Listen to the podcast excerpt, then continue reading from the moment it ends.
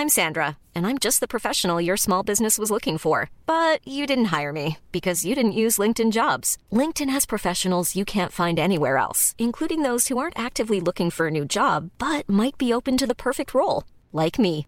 In a given month, over 70% of LinkedIn users don't visit other leading job sites. So if you're not looking on LinkedIn, you'll miss out on great candidates like Sandra. Start hiring professionals like a professional. Post your free job on linkedin.com/people today.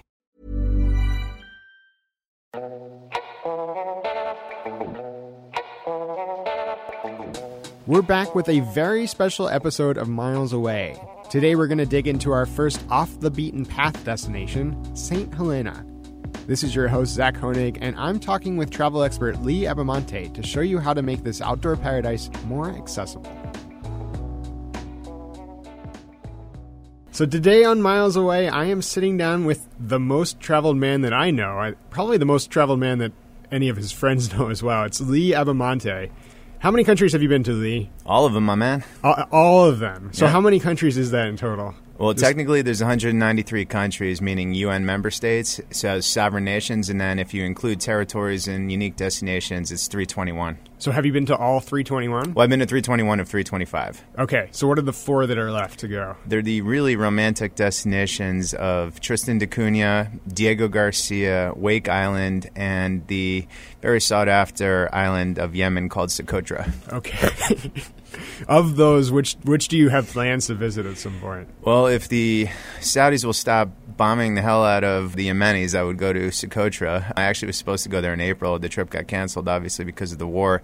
Wake Island and Diego Garcia. If you could talk to your boy Donald and get me some uh, uh, permission from the government to uh, to go, I'd love to go to those two. And then Tristan da Cunha will be the last one I go to if I can make the other three because it's just a nightmare to get to. It's like six days on a boat each way from uh, South Africa, and if I'm going to put myself through that torture, it's going to be the last one. Speaking of six days on a boat, if if you wanted to go to St. Helena in the past, there's an airport now. But if you wanted to go years ago, how would you get there? Yeah, exactly. I was literally desiring to go there for at least 10 years and it used to be something called the RMS St. Helena which was basically a cargo ship more or less but they took passengers and you could sleep on it and it was 5 days from South Africa each way the only other way you could do it would be a repositioning boat so there was one a year that left from Ushuaia and went via Tristan da Cunha St. Helena and Ascension Island and vice versa coming down from from Europe. And uh, there's an occasional cruise ship that goes, but again, those cruise ships are minimum three weeks more or less. Okay, so just a little bit of backstory here. Once a month or so, we're going to do an off the beaten path destination on Miles Away. And so today's episode is focused on St. Helena, which is still off the beaten path, but accessible now that there is a nonstop flight. Nonstop or one stop? On the way, on the way out, you do a refueling stop in Windhoek, but you're not allowed off the plane because of that fifth rights situation. Oh, the f- okay, Probably the most remote. Um, cabotage or something like that. y- yeah, Uh-huh. it's it's the most remote accessible place that I can think of actually. Huh. Okay. So how long does it take to get out there by by air now? It's about six, seven hours to get out there because you have to fly from Johannesburg to Windhoek, and then you have you know between an hour and a half, two hours on the ground there, and then it's another, uh, I think, about two and a half hours to St. Helena, and uh, you might have to circle a few times before you land, like we did, because of the whole wind shear issue. That, The, um, the winds kept- were crazy. They, I mean, th- I think they delayed the opening of the airport for months because of the wind issues. I, I think it was more years actually, Years. and yeah, you know, you figure if the uh, the Brits were going to invest like 350 million pounds, um, they would have uh, thought about that. oh my god, that's an awful lot of money for such a small island. Yeah, yeah, but I mean, after having been there, you you're thrilled for the people because they're so nice, and now they have options. But uh, I was actually there for I, I flew on the third flight out there, but it was actually in coincided with the last Saint RMS Saint Helena ship. So I got to watch people like literally crying uh, that the ship was going uh, decommissioned because you know they'd taken it their whole lives and you know they'd spent so much time on it.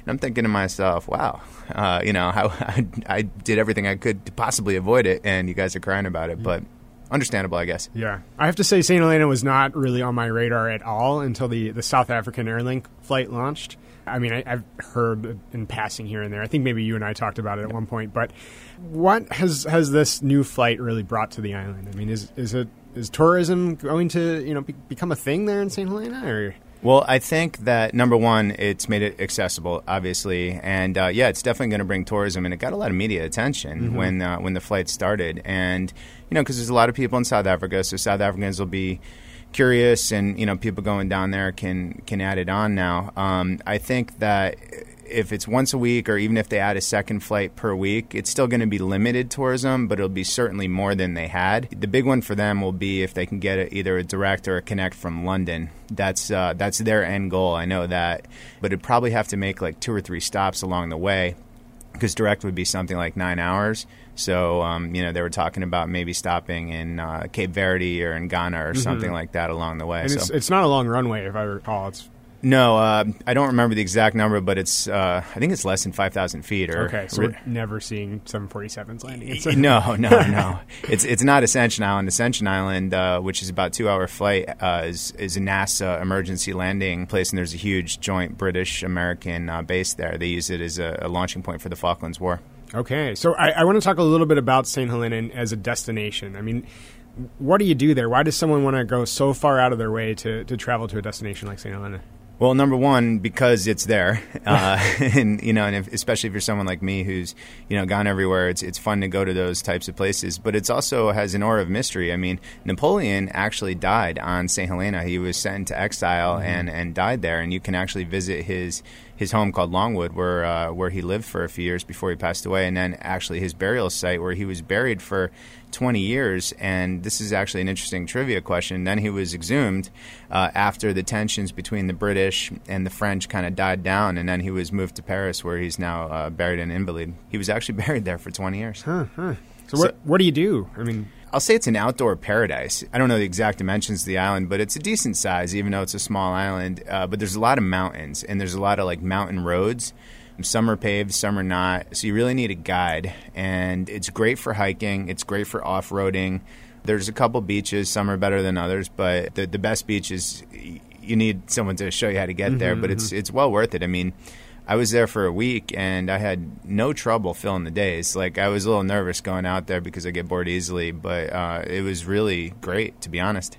I remember seeing a picture on your Instagram of a very very long steep staircase. What what is that? What's what's at the top of the staircase? Yeah, it's called Jacob's Ladder, and if you the the geography of Jamestown, the capital of St. Helena, is really weird. Like you see it, there's like mountains on each side. They're really really steep, and then there's the town, which is like kind of cut out this little, I'll say, chasm in between the two mountains, right? And then there's the port at the end, and then toward the end, where the government buildings are, there's 700 steps, almost straight up. It's almost like a ladder, and that's why they call it Jacob's Ladder. And they say that if you can make it in under 10 minutes from the bottom to the top, uh, you did pretty good. Okay. And I, I did do that. I was dying, but I did. I, I did do it. And uh, I will say this: if you are going to go, do it like first thing in the morning, like 6 a.m., or do it, you know, after sunset because it gets pretty hot there during the day. Mhm. Did you run into any other tourists when you were out there? We ran into one tourist. You know, he was staying at our hotel, and uh, we saw him at breakfast literally every day. And then we kind of became friends with him. And he ended up playing golf with us a couple times.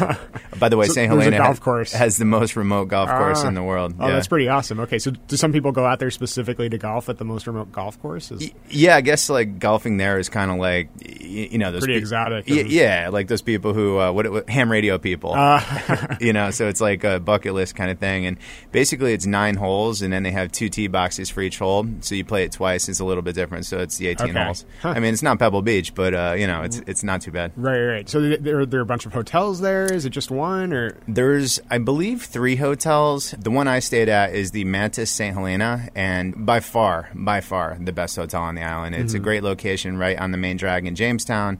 You can walk to uh, the port, all the buildings, all the restaurants. It's um literally around the corner from Jacob's Ladder. And it's the only place on the island that has 24 hour Wi Fi, air conditioning, good showers, uh, and the best restaurant on the island as well. Um, they also had satellite TV, so I could watch like sports, Uh-huh. and it, it was really nice. It's a great place to base yourself, and I, I couldn't imagine uh, staying anywhere else. Although there were a couple other hotels, I popped into both of them for like coffee and dinner like one night. The, the Mantis is the way to go for sure. Who, who's staying at these hotels besides you know these exotic travelers or, or the golfers? Yeah, it's uh, it's exotic travelers, and then um, you know just kind of curious British nationals, really, and Uh-huh. then and then they do a lot actually because they're doing a lot of uh, trying to raise money. There's a lot of investment, so you get people going down there, and then you get some people doing like educational trips. That's what we were told, and then we met a couple people who are doing that type of thing. And now with the flight, they're getting um, people from England coming down and people from South Africa, and they're uh, in talks for more flights and, and all that kind of stuff. So it's a lot of official business, but you do get some tourists as well. Uh-huh, uh-huh. So how, how much does a flight cost? I think that that's that's kind of a, a sore point, especially for some of the locals there that might not bring in that much you know annual income. Yeah, the uh, the annual income there is not very high. I mean, there's just not a lot of industry, uh, as you might imagine, um, and there's some subsidies from uh, the UK government. But if you're going from North America, you got number one, you got to get to Johannesburg, you know, which is probably at least a thousand dollars more or less uh, to get down there. And then from You, Joburg, you can use miles at least to, for those flights. You but, can. but beyond that, I mean, you're you're paying cash to get from from Johannesburg. Is that right? Yeah, I think I paid about $700, $750 uh, front, round trip from Joburg to St. Helena. And then there's an option to add on once a month, the second Saturday of every month, onto Ascension Island. So you can spend one night in Ascension Island and then come back. And that's like an additional $1,200. And then you have to get um, permission. Uh, it's, it's a little bit complicated um, from the Ascension Island, uh, whatever they call themselves, tourism board, even though Okay, it's, you it's just send them an email and say, Yeah. "Hey, I'm coming on that flight. Can I come?" Or- yeah, there's a lot of emails, and then there's confusion about how to actually pay, and uh, eventually they get it together, but it took a while. So the second the second Sunday of the month or Second Saturday. second Saturday. So does that mean it, there's once a month service? So if you if you fly there, are you there for an entire month? Well, you have the option. So the second Saturday, um, the flight actually goes to Ascension, so you can spend one night in Ascension Island and then come back to St. Helena and then do six days in St. Helena, which is what I did. The only other option is spending a full 30 days there. Which is pretty insane. Do some people do that? Oh my God, I would kill myself if I had spend 30. What, what did you do in the one night you were there? Just like drove around and, and checked it out. I mean, it's, I'll, I'll be honest. Drove around. They have rental cars, There's like you Uh, go up to, to Sixt or National and just no, no. Um, the uh, I, I, I can't remember their name. Whoever I stayed with, um, they uh, come and pick you up, and you just email them ahead of time. And yeah, everyone's very friendly, but there's not a lot to do there. So what did you do in, in St. Helena besides climbing up Jacob's Ladder in ten minutes?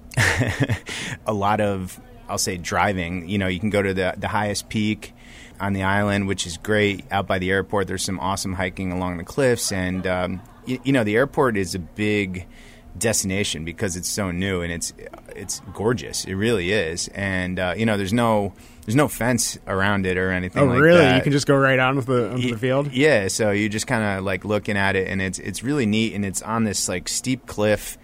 Really, I mean, uh, obviously, there's nothing in the world like it, and uh, you know, I, I felt really cool like like being there because of uh, all the issues that they had.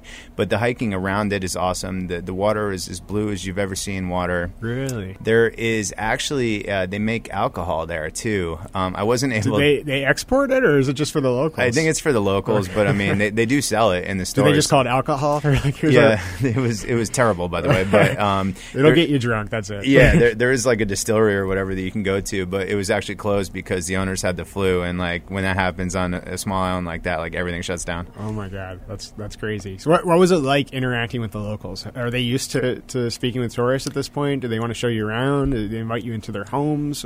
Yeah, everyone was super nice. Honestly, um, I'll, I'll give you an example. If you rent a car, which we did, it's a left-handed shift, which is Uh-huh. which is always awkward. And uh, you know, the, the cars are all pretty crappy. You know, it's not like they have like big SUVs. Plus, the roads are very small. My friend Joe was driving, and we got a flat tire within. 45 seconds, one of the locals came over and literally offered to change the tire for us. Huh. And uh, I, so, you know, I, I have nothing but great things to say about them. Everyone who came into the uh, the hotel or who we interacted with um, at the government offices and just driving around whenever we asked directions, you know, everyone was super nice. All the restaurants, they're all asking us what we're doing there, and mm-hmm. you know, they're genuinely curious, and it, it was really nice. And again, I literally have nothing but great things to say about the place. If you, if you were talking to a friend or family member, perhaps is not a super frequent traveler, you know, would, would you say you should find a way to get to St. Helena at some point? Yeah, if you have an interest in kind of off the beaten path places, why not? Because it's really, I've been to a lot of places like that, and it, there aren't always enough things to do to fill you know six or seven days. But on St. Helena, I, I, I really didn't have an issue, and like I said, I get bored easily, and uh, so we had no problems whatsoever. As long as you like the outdoors, if you're not an outdoorsy kind of person, you probably won't enjoy it. Yeah, yeah. So usually we like to have some kind of points and miles angle. Obviously, we're the points guy.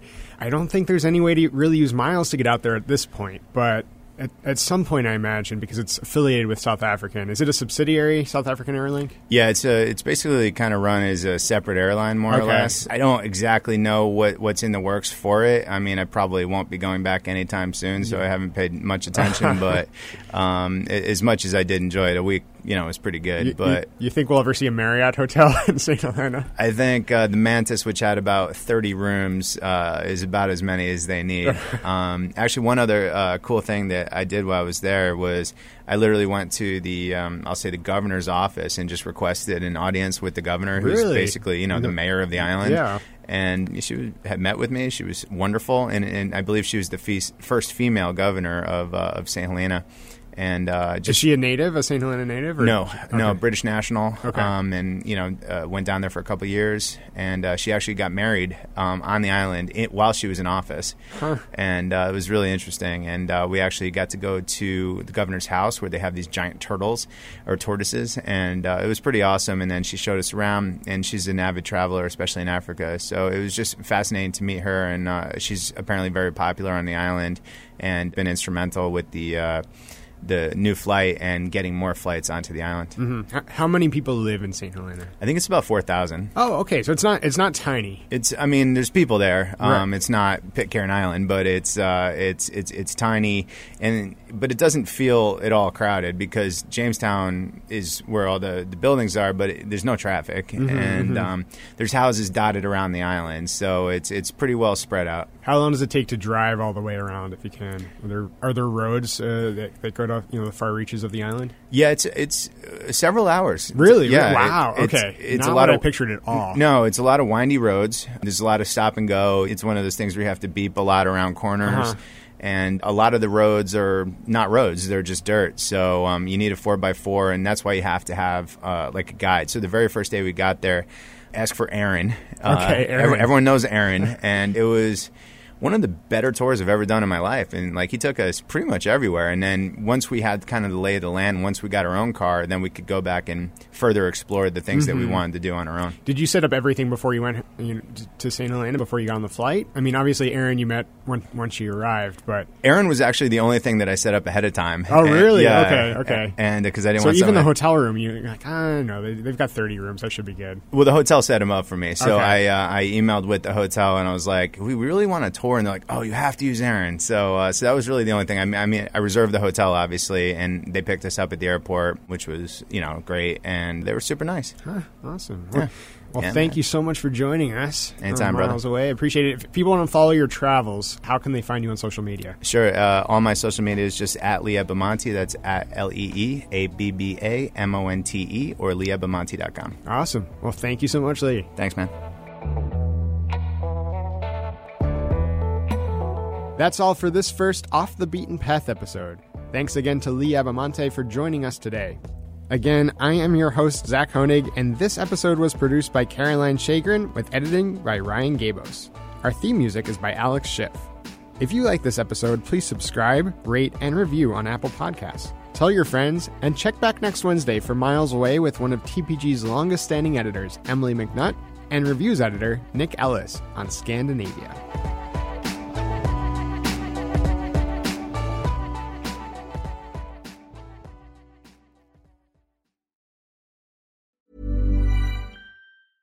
Planning for your next trip?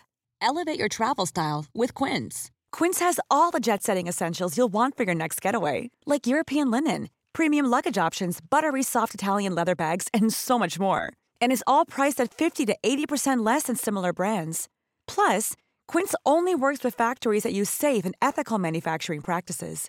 Pack your bags with high-quality essentials you'll be wearing for vacations to come with Quince. Go to quince.com/pack for free shipping and 365-day returns.